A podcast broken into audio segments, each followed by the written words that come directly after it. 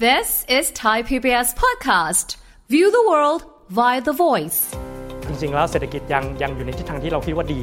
ตัวเลขอาจจะไม่ได้ดีเท่าที่เราพอใจนักนะครับ แต่คิดว่าทิศทางยังเป็นทิศทางที่เราคิดว่าเอ่อทิศทางที่เหมาะสมอยู่ไอ้ตัวเลข 1.5 ที่มีการพูดถึงกันมากว่าทำให้เศรษฐกิจดูไม่ดีเลยเนี่ยในไตรมาสที่3เนี่ยมันมันมาจากฝั่งการผลิต ขณะเดียวกันไอ้แรงขับเคลื่อนหลักเนี่ยมันมาจากภาคบริการ การฟื้นตัวปีนี้นำโดยภาคบริการ แล้วก็กระจายตัวไปสู่การบริโภคของภาคเอกชน ถามว่ามันยั่งยืนไหมเราคิดว่าไม่ยั่งยืนแน่นอน แล้วก็ปีหน้าเราคิดว่ามันน่าจะมีการปรับตัว พอเครื่องยนต์มัน balance สมดุลมากขึ้นปีหน้าผมคิดว่าเศรษฐกิจปีหน้าน่าจะดีกว่าปีนี้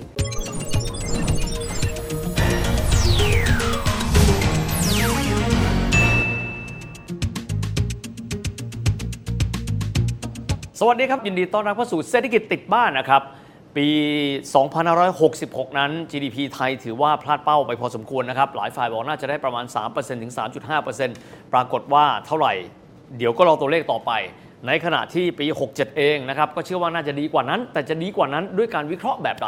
พูดคุยประเด็นนี้กันนะครับกับผู้อำนวยการฝ่ายนโยบายการเงินธนาคารแห่งประเทศไทย คุณภูริชัย รุ่งเจริญกิจกุลครับผอสวัสดีครับ สวัสดีครับคุณวิทย์ครับ สวัสดีครับพอภูริชัยครับเบื้องต้นปีที่แล้วเราก็บอกว่าเราจะเติบโตได้ประมาณ 3-3.5 แต่ปรากฏว่าเจอไตรมาส 2 ไตรมาส 3 ต่ำกว่า 2 ก็คิดว่าคงไม่ใช่แล้ว ประเมินเอาไว้ยังไงครับจากมุมของแบงก์ชาติครับครับขอบคุณมากครับ ผมคิดว่าปีนี้เริ่มต้นด้วยเรื่องราวก่อนว่าเศรษฐกิจเรามองว่ายังไงในในมุมมองแบงก์ชาตินะนะผมคิดว่าการฟื้นตัวเนี่ยยังมีอย่างต่อเนื่องแต่สิ่งที่มันไม่เหมือนกับการฟื้นตัวปกตินะคือภาคบริการเนี่ยเป็นตัวนำเด่นมาเลย เราคือก็เข้าใจได้เพราะมันมาจากการท่องเที่ยวนะครับปีนี้เรานักท่องเที่ยวเข้ามาเนี่ย28 ล้านน่าจะน่าจะได้ ปีที่แล้วได้ 11 ล้านเองมากมาเกือบจะสามสามเท่าครับแล้วก็นำเงินเข้าประเทศเรามาเนี่ยเกือบจะ 1 ล้านล้านบาทนะครับคุณวิทย์ปีนี้เนี่ย ก็เป็นเป็นที่มาที่ทำไมเราเห็นภาคเอ่อเอกชนในการบริโภคภาคเอกชนเนี่ยปีนี้เนี่ยขยายตัวที่ค่อนข้างจะดีมากครับแต่นี้ภาพมันไม่ได้สวยหรูไปทั้งหมดอย่างที่คุณวิทย์เรียนก็คือมันก็มีภาคเอ่อการส่งออกเนี่ยครับซึ่งซึ่งเอ่อยังปีนี้ยังหดตัวมูลค่าการส่งเนี่ยยังหดตัวอยู่นะคครัรับบ ซึ่งก็มีหลากหลายที่มา มีทั้งเรื่องเศรษฐกิจจีนที่อาจจะขยายตัวไม่ได้ดีอย่างที่เราคิดคิดว่าน่าจะได้นะครับครับแล้วก็มีเรื่องการเอ่อวัฏจักรเอ่อการผลิตของโลกเนี่ยมันจะมีวงจรของมันคือตอนนี้ที่เศรษฐกิจโลกมันฟื้นเนี่ยมันก็เป็นด้วยภาคบริการเหมือนกันพอเป็นภาคบริการปุ๊บเขาก็จับจ่ายใช้สอยกันเอง ก็ไม่ค่อยจะซื้อของที่มันผลิตครับก็เป็นช่วงที่เรียกว่าของโลกเนี่ยเขาไม่ค่อยผลิตกันเท่าไหร่เขาก็ไม่ค่อยจะ import ของอ่าที่นึกออกที่เป็นละ ที่เป็นที่เป็นสินค้า ครับ มันก็ทำให้ไอ้การส่งออกเราเนี่ยมันมันแผ่วไปด้วยนะครับ มันก็เลยเป็นภาพการฟื้นตัวที่เรียกว่าไม่ค่อยจะสมดุลเท่าไหร่ในปีนี้นะครับ คือเอ่ออุปสงค์ภาคเอกชนดี แต่การส่งออกไม่ค่อยดี แต่หักล้างกันมาเราคิดว่าโดยรวมเนี่ยเอ่อไอ้การฟื้นตัวเนี่ยยังมีอย่างต่อเนื่อง ครับ ดูจากหลากหลายดัชนีนะครับ เดี๋ยวจะพูดถึงกันไปเนี่ย ก็เลยคิดว่าจริงๆ แล้วเศรษฐกิจยังยังอยู่ในทิศทางที่เราคิดว่าดี ตัวเลขอาจจะไม่ได้ดีเท่าที่เราพอใจนักนะครับแล้วก็มีการปรับตัวเลขเอ่อประมาณการลง แต่คิดว่าทิศทางยังเป็นทิศทางที่เราคิดว่าเอ่อทิศทางที่เหมาะสมอยู่กำลังเคลื่อนไหวก็เป็นในสู่ทิศที่ที่เรียกว่าเป็นระดับศักยภาพของเรายังไปไม่ถึงนะครับ แต่ทิศทางยังเป็นอย่างนั้นอยู่ครับคุณครับเพราะภูริชัยไม่ถามไม่ได้เลย ดูตัวเลขไตรมาส2 3 ต่ำกว่า2เนี่ยครับครับหลายคนวิตกมันมีปัจจัยอะไรเป็นพิเศษของ 2 ไตรมาสนั้นไหมครับครับครับมีครับคือไอ้ การฟื้นตัวแบบที่มันไม่ปกตินี่ผมเรียนเนี่ยนะครับคือเครื่องจักรมันไม่สมดุลภาคบริการนำมากขณะที่ภาคการผลิตการผลิตภาคเอ็กซ์พอร์ตมันมันไม่ค่อยดีเนี่ยมันไม่ใช่แค่มีมิติเรื่องความไม่สมดุลแต่มันมีมิติเรื่องการจับชีพจรทางเศรษฐกิจที่มันทำให้ยากขึ้นไปด้วยครับอย่างภาคยกตัวอย่างนะครับคือภาคการส่งออกเนี่ยหลักๆ ที่มันทำให้ภาคการผลิตนี่มันตกลงไปด้วยอ้าวใน GDP เนี่ยเอ่อจะเรียนว่ามันวัดแบบ 2 แบบนะครับมันจะมีวัดฝั่งที่เรียกว่าเป็นการผลิต ที่เราเรียกว่า supply side อ๋อไอ้ตัวเลข 1.5 ที่มีการพูดถึงกันมากว่าทำให้เศรษฐกิจดูไม่ดีเลยเนี่ยในไตรมาสที่3เนี่ยมันมันมาจากฝั่งการผลิตโอ้ซึ่งเข้าใจได้เพราะว่าไอ้ภาคการส่งออกเราที่มันแผ่วอย่างด้วยเหตุผลที่ผมเรียนเนี่ยครับมันลิงก์แบบกับปัจจัภายคการผลิตโดยภายนอกด้วยตรงเลยนะเลยใช่ครับแต่มันเป็นเรื่องการผลิตที่ที่วัดเนี่ยวัดว่าคุณผลิตของมาได้เท่าไหร่เนี่ยโอเคเข้าใจมันเลยวัดว่ามันมันตกลงไปครับขณะเดียวกันไอ้แรงขับเคลื่อนหลักเนี่ยมันมาจากภาคบริการนี่ภาคบริการเนี่ย ไอ้ปกติมันก็วัดการผลิตได้แหละ แต่ว่าพอช่วงที่มันเด่นขึ้นมามากๆเนี่ยมันเริ่มจะวัดยากแล้วคุณครับคุณวิทย์ลองคิดดูว่าไอ้พวกเศรษฐกิจที่มันเป็น informal sector ภาคที่เรียกว่ามันไม่ใช่เป็นภาคที่ที่อยู่บนพื้นดินแบบมองเห็นเห็นอ่า เนี่ยนะฮะหรือจะเป็นภาคเอ่อธุรกิจใหม่ การเอ่อผลิตออนไลน์ การบริการออนไลน์อะไรอย่างนี้เป็นต้นเนี่ย ไอ้พวกนี้การวัดนี่มันอาจจะเรียกว่าทำได้ยากกว่าโอ้อาจจะยังไม่ได้รวมเข้าไปเต็มที่เหมือนหรือว่าเซกมันเตอร์เดิมๆผมคิดว่ามันสร้างความท้าทายครับหน่อยอย่างนี้ดีกว่าเอ้ยมันเลยเป็นที่มาว่าเวลาเราดำเนินนโยบายที่แบงก์ชาติเนี่ยเราพยายามมองดัชนีเศรษฐกิจที่มันหลากหลายคือเราไม่ไม่ไม่พยายามยึดติดกับ GDP เพราะตอนนี้มันมันเกิดกันอยู่พอสมควร GDP ฝั่งการใช้จ่ายเนี่ยดีเลยครับแต่ฝั่งการผลิตดูเหมือนจะไม่ดีเท่าครับ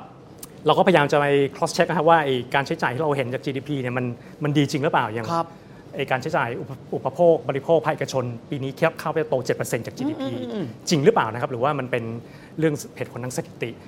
ก็เราไปดูหลากหลาย indicator หลากหลายดัชนีนะครับ ไม่ว่าจะเป็นการจ้างงานรายได้ทั้งภาคเกษตร นอกภาคการเกษตร พวกนี้นี่ตอนนี้ส่งสัญญาณที่ค่อนข้างจะเป็นบวกหมด ก็ confirm ภาพที่เราเห็นว่าเอ่อการการฟื้นตัวที่มาจากภาคบริการ แล้วก็นำไปสู่การบริโภคเนี่ยเป็นเรื่องจริง ไม่ใช่ไม่ใช่เป็นเรื่องทางสถิติที่ที่เอ่ออาจจะคลาดเคลื่อนนะฮะ คืออย่างตัวเลขการว่างงานตอนนี้เนี่ยก็กลับมาอยู่ระดับคล้ายๆ ก่อนโควิดแล้วอ๋อก็ครับคือปิดปิดไอ้ไอ้แกลบไปเรียบร้อยแล้วการเอ่อรายได้ทั้งนอกเกษตรทั้งในภาคการเกษตรก็ฟื้นตัวต่อเนื่องนะครับดู consumer confidence ความมั่นใจของผู้บริโภค ก็เติบโตฟื้นตัวต่อเนื่องเหมือนกันครับก็รายได้ก็ก็อย่างที่เรียนก็ก็มีการฟื้นตัว นั้นภาพรวมเราเลยคิดว่าเรื่องราวมันยังใช่อยู่ก็คือเป็นเรื่องราวที่การฟื้นตัวปีนี้ นำโดยภาคบริการ แล้วก็กระจายตัวไปสู่การบริโภคของภาคเอกชนครับแต่ถามว่าไอ้พฤติกรรมแบบนี้เนี่ยที่เศรษฐกิจมันเครื่องหนึ่งมันร้อนแรงมาก แต่เครื่องหนึ่งมันไม่ยังติดช่วยหน่อยไม่เออเออมันมันมีตัวแบกอยู่ตัวเดียวเนี่ยครับถามว่ามันยั่งยืนไหมเราคิดว่าไม่ยั่งยืนแน่นอน แล้วก็ปีหน้าเราคิดว่ามันน่าจะมีการปรับตัว ก็คือไอ้ตัวที่มันช่วยแบกอยู่เนี่ยคือภาคบริการแล้วก็การจับจ่ายใช้สอยภาคเอกชน ปีหน้ามันน่าจะลงมาหน่อยอืมอืมแต่ยังขยายตัวอยู่นะครับครับ ปีหน้านักท่องเที่ยวยังมากกว่าปีนี้ เราเราคาดว่าน่าจะเนี่ย35ล้านเนี่ยน่าจะเห็นแต่ขณะเดียวกันในภาคเอ่อผลิตภาคการผลิตน่าจะต้องฟื้นตัวแล้วครับเพราะว่าทางโลกเขา destock กันมาเยอะพอสมควรแล้วเขาต้องเริ่มซื้อของกันบ้างแล้วล่ะครับมันก็จะน่าจะได้อานิสงส์ให้เราได้รับผลประโยชน์บ้าง ก็คือปีหน้าจะเห็นเขาเรียกว่า rebalance คือออ่าเศรษฐกิจสมดุลมากขึ้นครับเครื่องยนต์ติดทั้งสองเครื่อง เครื่องนี้คือร้อนแรงปีนี้ ปีหน้าไม่ต้องร้อนแรงเท่าไหร่ละครับไอ้เครื่องที่ปีนี้มันแผ่วมากปีหน้ามันน่าจะดี boost ขึ้นมาหน่อย ทีนี้ขอข้ามมาที่ปี 67 หรือครับ2024 บ้างครับขออเศรษฐกิจไทยต้องบอกเราเป็นเศรษฐกิจที่เล็กและเปิด มีความหมายว่าเราจะรับอิทธิพลจากปัจจัยภายนอกจำนวนนักท่องเที่ยวออเดอร์จากต่างประเทศแบงก์ชาติมองปี 67 หรือปี 2024 ยังไงบ้างครับครับ โดยรวมเราคิดว่าน่าจะดีกว่าปีนี้ โดยเหตุผลที่เรียกว่าเครื่องยนต์ที่ปีนี้นิ่งๆเนี่ยผลิปีตหน้านะฮะมันน่าจะกลับมาใช่ครับ ก็คือภาคส่งออกเนี่ยปีหน้าน่าจะกลับมาแล้วครับหลักๆที่เราดูเนี่ยมันจะมีเรียกว่าเป็นวงวัฏจักรวงจรของอิเล็กสินค้าอิเล็กทรอนิกส์ก็คือพวก hard disk drive พวก chips พวกอะไรพวกหลายแหล่เนี่ยนะฮะซึ่งพวกนี้มันมันตอนโควิดเปิดขึ้นมาใหม่ๆเนี่ยผลิตกันมหาศาลเลยอ่าจำได้แล้วก็นะแล้วก็เริ่มเริ่มแผ่วลงมาเพราะว่า Supply chain เริ่ม disruption destock ผมจำคำนี้ได้เลยใช่ครับ แล้วมันก็แผ่วมา เพอเอิญมันมาแผ่วช่วงที่เรากำลังจะ recover เราเปิดประเทศพอดีเราเปิดประเทศล่าช้ากว่าชาวบ้านเขาหน่อยไอ้ภาคบริการมาเลยต้องนำมามามหาศาลทีนี้ที่ผมบอกว่าจะปรับสมดุลปีหน้าเนี่ยพอเครื่องยนต์มันbalance มันสมดุลมากขึ้นปีหน้า ผมคิดว่าเศรษฐกิจปีหน้าน่าจะดีกว่าปีนี้ ปีนี้เรามองประมาณ 2.4% GDP โดยรวมเนี่ยนะครับปีหน้าน่าจะได้ประมาณ 3.2%ทั้งนี้ยังไม่ได้รวม โครงการของภาครัฐที่จะมาเสริมเรื่องดิจิทัลวอลเล็ตซึ่งถ้าได้ดิจิทัลวอลเล็ตเนี่ยเราก็ประมาณว่าน่าจะได้ 3.8%สูงขึ้นไปอีกครับแต่ 3.2 ผมคิดว่าก็เป็นตัวเลขที่ที่น่าพอใจแล้วนะครับผมขอมาแบบนี้เพราะว่าอ่าฟังจากแบงก์ชาติคือเหมือนกับเป็น2 scenario เนอะครับ scenario ที่ 1 คือ5แสนล้านบาทดิจิทัลวอลเล็ตยังไม่เข้ามา กับอีกส่วนหนึ่งที่เข้ามาอยากให้อธิบายทั้ง2 scenario ครับครับสมมุติตีความแบบนี้ก่อนว่า project นั้นยังไม่เดินครับที่บอก 3.2 แรงขับดันจะมาจากภายนอกละ มีส่วนใดเป็นพิเศษบ้างครับครับ อย่างที่ผมเรียนว่ามันจะมาจากทุกส่วนเลย ปีปีหน้าถ้าไม่มียังแม้กระทั่งยังเหมือนไม่รเล่วนมออดิร์จิเคทัสลตวอราลเล็เต็ตมวงเหมือนเล่นออร์เคสตราเต็มวงเออเอออันที่เคย volume สูงๆมากๆ ปีนี้ volume ปกติแล้วอ่าครับพวกการบริโภคภาคเอกชนนะครับเอ่อนักท่องเที่ยวยังมาอยู่อย่างที่ผมเรียนปีนี้ 28 ล้านปีหน้ามาอีกนะครับเอ่อเราเราพอทราบว่านักท่องเที่ยวจีนที่เคยคิดว่าจะได้เนี่ยมันไม่ได้มากเท่าที่เราคาดว่าจะหวังว่าจะได้ แต่มันมีตัวมาทดแทนมันจะมีนักท่องเที่ยวที่มาจากชาติอื่นมาภูด้มิวยภาคอื่นมาภูมิภาคเออมาจากยุโรปเอ่อเป็นต้นนะฮะครับโดยรวมเอ่อถ้าพิจารณาดูมันก็จะมีจากในในภูมิภาคเราด้วย ซึ่งค่าใช้จ่ายมาเลเซียอย่างนี้เป็นต้นนะเป็นต้น ซึ่งค่าใช้จ่ายต่อหัวเนี่ยไม่ได้สูงเท่าจีนครับลดทอนกันไปผมคิดว่าการใช้จ่ายเนี่ยต่อหัวนะครับอาจจะไม่มากเท่าเท่าถ้ามาจากจีนล้วนครับแต่โดยรวมยังเห็นการฟื้นตัวเรียกว่าดีกว่าปีนี้นะ นะครับอืมอืมดังนั้นก็ภาคนั้นยังอยู่ครับไม่ร้อนแรงเท่าปีนี้แต่ยังอยู่อืมอืมอืมภาคเอ่อการส่งออกมาเสริม ภาคครัการบผลิตมาเสริมอ๋อเหมือนก็เป็นครื่องภาพยนที่ต์สองเรามองตัวเดินหน้าละใช่ครับใช่ทีนี้ถ้าเกิดว่ามีดิจิตอลวอลเล็ตมาเติม ไม่ใช่ 3.2 ละครับเจอว่าน่าจะเป็นสัก 3.8ครับผมจะช่วยขับขึ้นเพราะแน่นอนว่าใส่เข้ามา 5 0 0 0 0นมันคงไม่ได้จบที่ 5 0 0 0 0นอาจจะมีมัลติพลายเยอะขึ้นบ้างอะไรบ้างมองซีเน r ร o นั้นยังไงบ้างครับครับ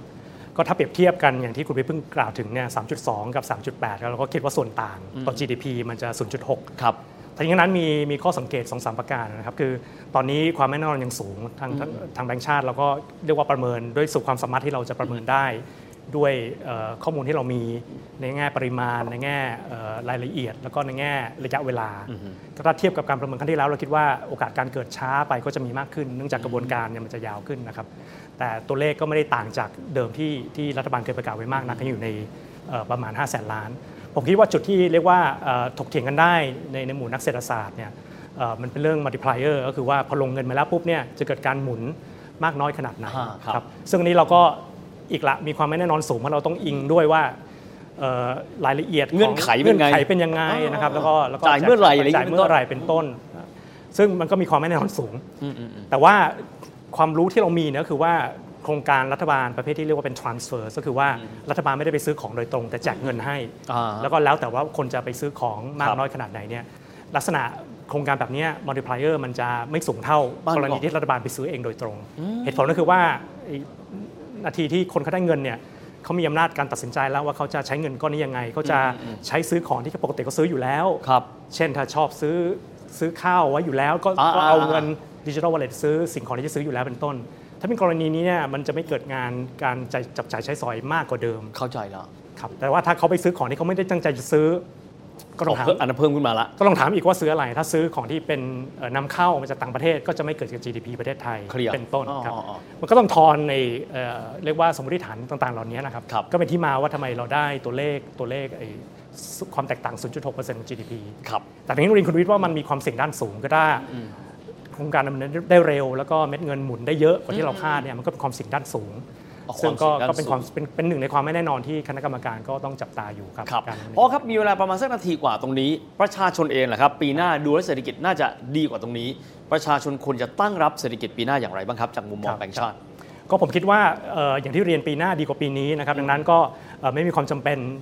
ในความเห็นผมที่จะต้องตื่นตระหนกว่าโอ้อ่าเศรษฐกิจจะไม่ดีไม่ต้องตื่นตระหนแล้กวหรือเปล่าใช่ครับ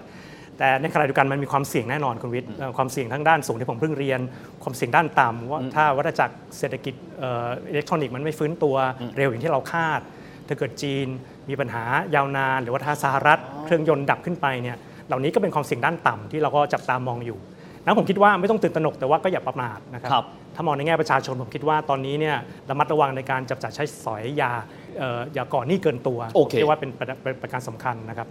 ส่วนเอ่อภาคที่เป็นธุรกิจก็ผมขอคิดว่าให้ดำเนินกิจการได้ตามปกติ ระมัดระวังเหมือนกันนะครับการการเอ่อลงทุนในโปรเจกต์คิดว่ามีความรอบคอบมากขึ้นโอเคเพราะว่าเราอยู่ในระดับที่อยู่ใน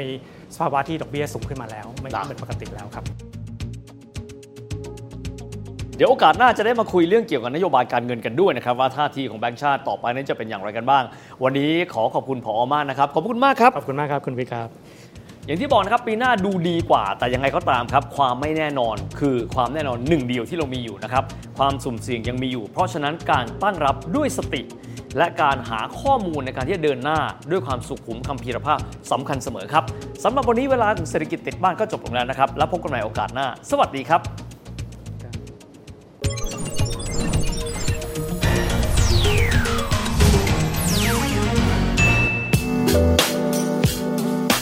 ติดตามรายการทางเว็บไซต์และแอปพลิเคชันของไทย PBS Podcast